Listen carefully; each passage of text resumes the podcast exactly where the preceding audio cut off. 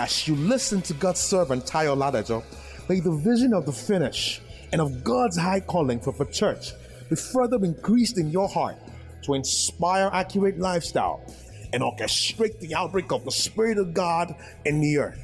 Be blessed in Jesus' name. Turn with me to Daniel 11:32. Daniel 11:32. The Bible says, "And such as do wickedly against the covenant shall what? He corrupt with flatteries." Eh? God forbid. You should not do wickedly against what? The covenant. When we break God's order, then God withdraws his covering. When he withdraws his covering, actually, if you read from the from the context, this scripture is talking about the spirit of the age, an antichrist. Ah, I is going to de- deceive humanity. Now, now in the church, those who violate the covenant become susceptible to the corruption, the deception of the of the age, of the spirit of the age. That's why really corrupt with flattery. Flattery is here, there means lying spirit, deception. But what? The people that do know their God shall be strong and do exploit. The people that what? I love the, how it's used that do know their God. So we don't know our God. We don't just know Him at salvation. It sounds like it's a continuous process. We have to keep knowing Him keep some of us we have some powerful encounter and we we will just you know there's that human nature that deceives. We just think we have arrived after one significant encounter. No no no we don't just arrive like that. You need more encounters. You need more that's why you need the right art right spiritual condition to be able to experience god experience the revelation of the world experience the unveiling of christ. Those who do know their God, the Bible says, shall be strong and do exploits. The word know is a significant word here. In Hebrew, it's taken from the word yada. The word yada has vast varieties of you know uh, meanings. Let me give an example.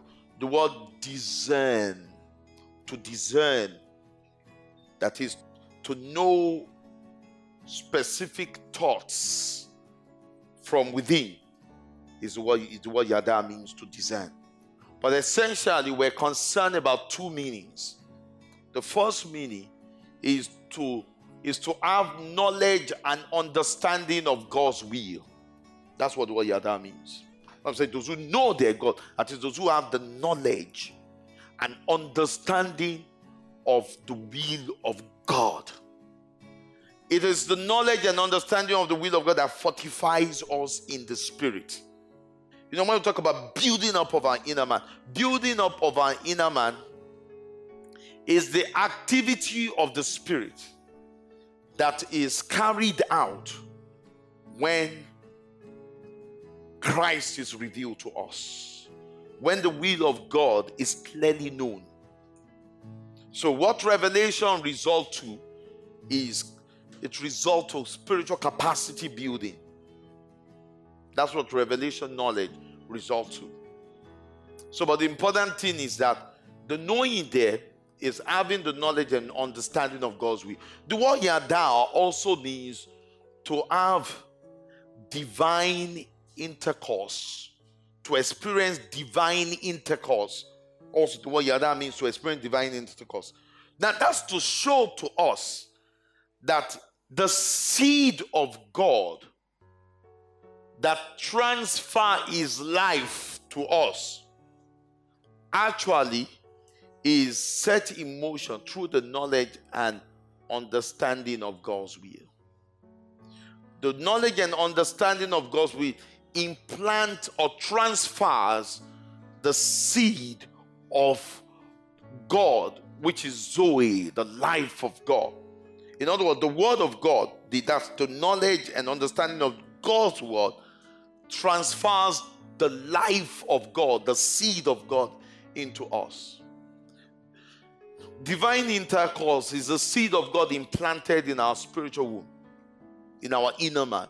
Every time the seed of God is planted, it is implanted in our inner man, intercourse occurs.